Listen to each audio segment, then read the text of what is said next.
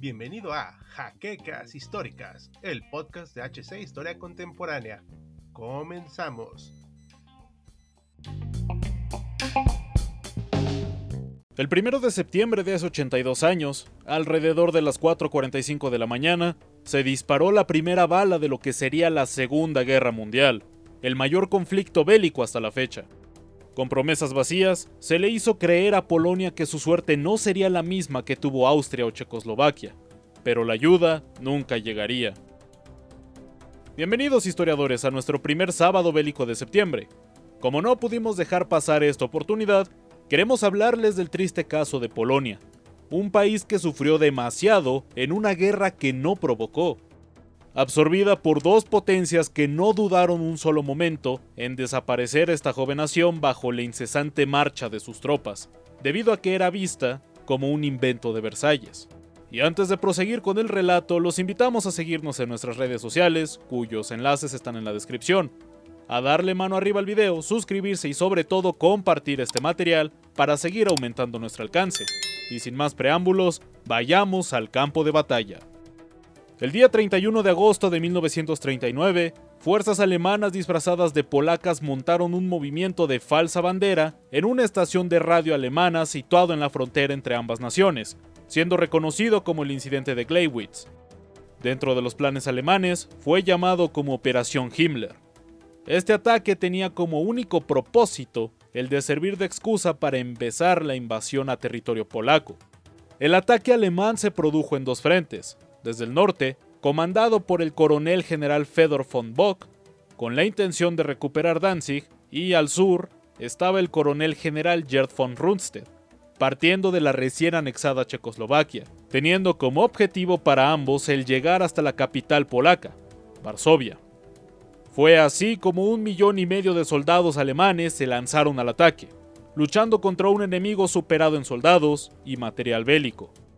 La primera batalla de la Segunda Guerra Mundial tuvo lugar en Westerplatte, alrededor de las 4.45 de la mañana en el ya mencionado primero de septiembre, teniendo los alemanes una superioridad numérica considerable respecto a los defensores polacos, los cuales contaban con alrededor de 210 soldados, 3 piezas de artillería y 4 morteros mientras que los alemanes contaban con una fuerza combinada de más de 3.000 efectivos entre oficiales de policía, soldados e incluso un acorazado clase Deutschland que tuvo el honor de comenzar la guerra.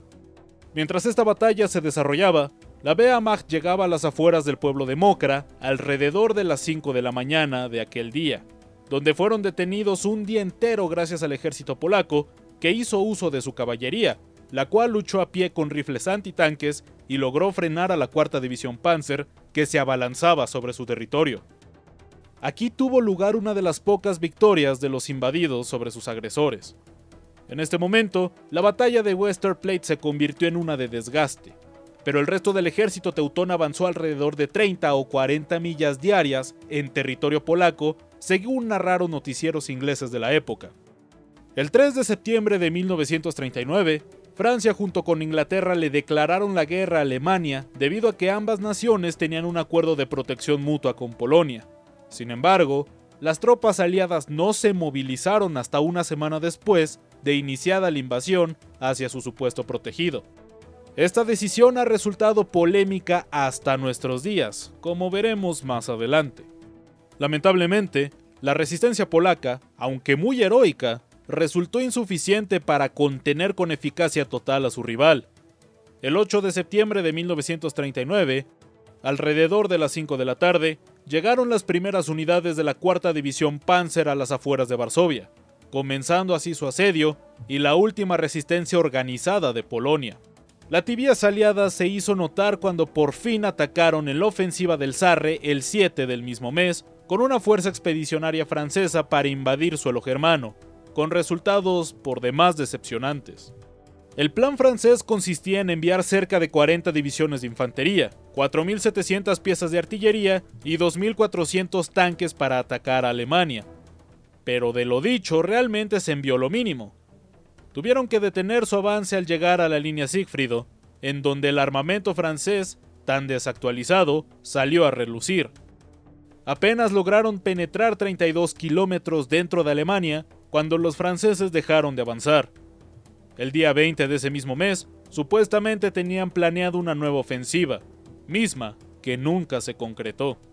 Al mismo tiempo de este infructuoso ataque, la batalla de Westerplatte terminaba tras la rendición de los últimos 200 defensores polacos tras una semana de resistencia, en donde mostraron una tremenda eficacia al resistir a los constantes ataques alemanes, y esa misma tarde las radiodifusoras alemanas anunciaron la esperada liberación de Danzig, una de las justificaciones de Hitler para invadir a Polonia.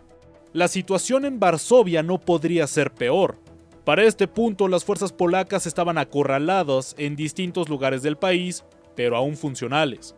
Lamentablemente, el resto del ejército no podía retroceder hasta Varsovia para tomar posiciones defensivas conjuntas, por lo que tuvieron que dejar la capital con una guarnición de apenas 120.000 soldados y reclutas que lograron mantener la ciudad en pie desde el 8 de septiembre hasta el 28 de aquel mes. Pese a esto, el primer día del asedio lograron destruir 60 tanques pertenecientes a la ya mencionada Cuarta División Panzer, frenando el avance alemán durante poco tiempo, pero en represión sufrieron bombardeos diarios tanto por los Stukas como la artillería teutona. En total, 175.000 soldados alemanes se dispusieron a tomar la capital polaca, cuya tarea fue todo menos sencilla. Para el 17 de septiembre, la capital polaca resistía con lo que quedaba de su guarnición, mientras que el resto del ejército sostenía una línea defensiva muy por detrás de esta ciudad, aunque tenían la esperanza de frenar de una vez el avance alemán mientras esperaban ayuda aliada que como máximo debía de llegar para octubre.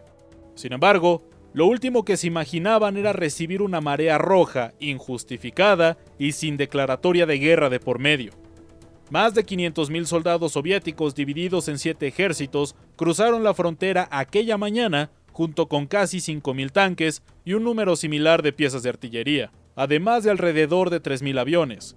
De una manera similar a la incursión germana, el ejército rojo atacó en dos frentes, el bielorruso, bajo la dirección de Mikhail Kovalyov, y el frente ucraniano, bajo las órdenes de Semyon Timoshenko.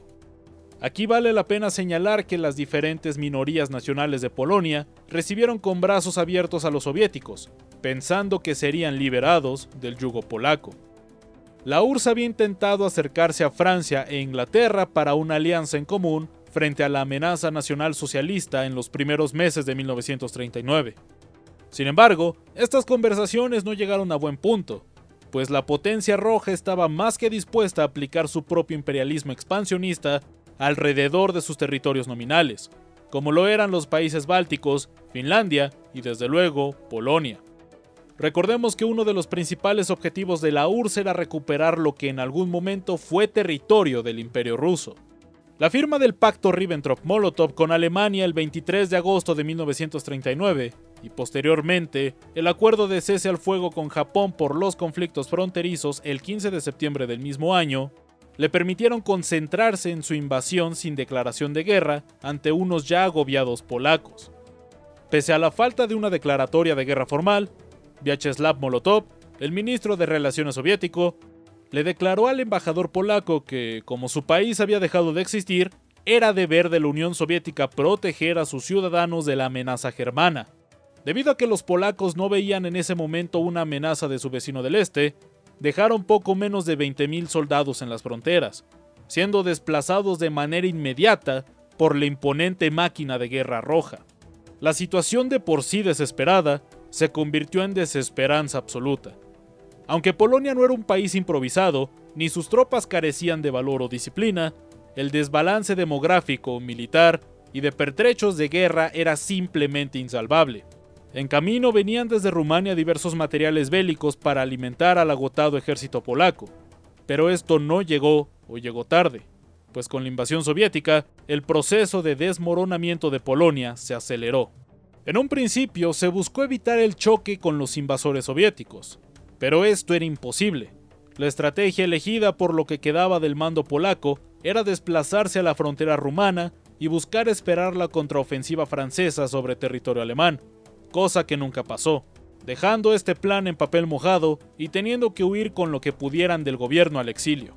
Mientras el ejército se desmoronaba, los polacos acudieron a sus supuestos aliados para pedirles ayuda ante la invasión en dos frentes que sufría, recibiendo una fría respuesta de que el pacto de defensa solo aplicaba con Alemania, no ante la URSS. Polonia, Checoslovaquia y posteriormente Finlandia, Dinamarca, Noruega y las naciones bálticas estaban por su cuenta. Tras la batalla de Brest-Litovsk, los polacos dividieron sus ya muy agotadas tropas en dos frentes, haciendo imposible la contraofensiva en Psura, que tenía como objetivo hacer retroceder al octavo ejército alemán que avanzaba hacia una Varsovia bajo asedio. Tras algunos días acompañados de rendiciones masivas del ejército polaco, la batalla de Psura culminó el 22 de septiembre junto con el avance alemán. Las posiciones defensivas polacas fueron cayendo como dominó ante la apisonadora soviética. Wilno cayó el 19, Low se rindió el 22, el 24 tomaron Grodno, y para el día 28 las fronteras acordadas con los alemanes se habían definido y poco quedaba de la resistencia. La batalla de Sac fue uno de los últimos focos de resistencia de los polacos, donde obtuvieron una victoria táctica frente a los rojos, pero de poca relevancia para definir el curso de la guerra. Varsovia finalmente capituló el 28 de septiembre ante la bestia alemana. En la parte sureste, distintas tropas intentaron escapar, algunas con éxito, otras no tanto. Más de un millón de soldados y ciudadanos polacos sufrieron diferentes fortunas a manos de sus captores soviéticos. Aunque los alemanes no se quedaron atrás con la destrucción que hicieron de Varsovia, pues no querían que hubiera más que ruinas. Erich von Manstein, uno de los generales más respetados de la Segunda Guerra Mundial, tenía una opinión más que favorable ante la invasión de Polonia, debido a que consideraba un asunto de viejas rencillas que debía sanarse, cosa a la que no hicieron caso los franceses ni los ingleses. La alianza con la URSS provocó reacciones furiosas de los polacos, pero poco pudieron hacer ante sus agresores. El 6 de octubre de ese año, todos los focos de resistencia habían sido destruidos y el ejército polaco concluyó su valiente resistencia. El sentimiento de traición por parte de los aliados nunca se sanó realmente, pues fueron abandonados por aquellos que los habían jurado proteger.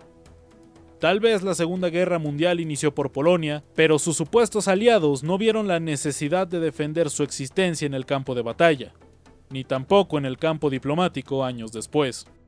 En un mes, todo había acabado, y una nación de 35 millones de habitantes cayó en las despiadadas manos de los que no pretendían conquistar sino esclavizar, y de hecho, hacerlos desaparecer. Y esto fue todo por nuestra parte en este sábado bélico, historiadores. Esperamos que haya sido de su agrado y recuerden apoyarnos de la forma que ya saben. Sin más que añadir, yo soy de Auslanda y ya nos veremos en el siguiente campo de batalla.